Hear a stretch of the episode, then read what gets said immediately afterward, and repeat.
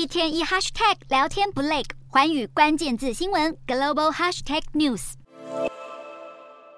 迈入二零二三年，彭博行业研究公布今年全球最值得关注的五十档个股，当中晶圆代工龙头台湾的台积电。以及手机晶片大厂联发科都确评中选。彭博行业研究追踪大约两千家企业，涵盖通讯、大宗商品、金融跟食品产业等，依据成长前景以及全球环境，挑出看好的五十家企业。这项分析指出，台积电之所以上榜，是因为位居产业主导地位，比同业更能抵抗景气低迷带来的冲击。彭博分析师预估。今年台积电的销售成长大约介于百分之十四到百分之十六，远远高于市场共识预期的百分之八。另外，新一代微型化与晶片封装技术能够支撑台积电的定价实力与强劲复苏，预计晶片需求在第三季有望改善。至于联发科，彭博分析师指出，联发科在高阶智慧手机处理器领域加速扩张，今年的销售成长有望超越产业龙头高通。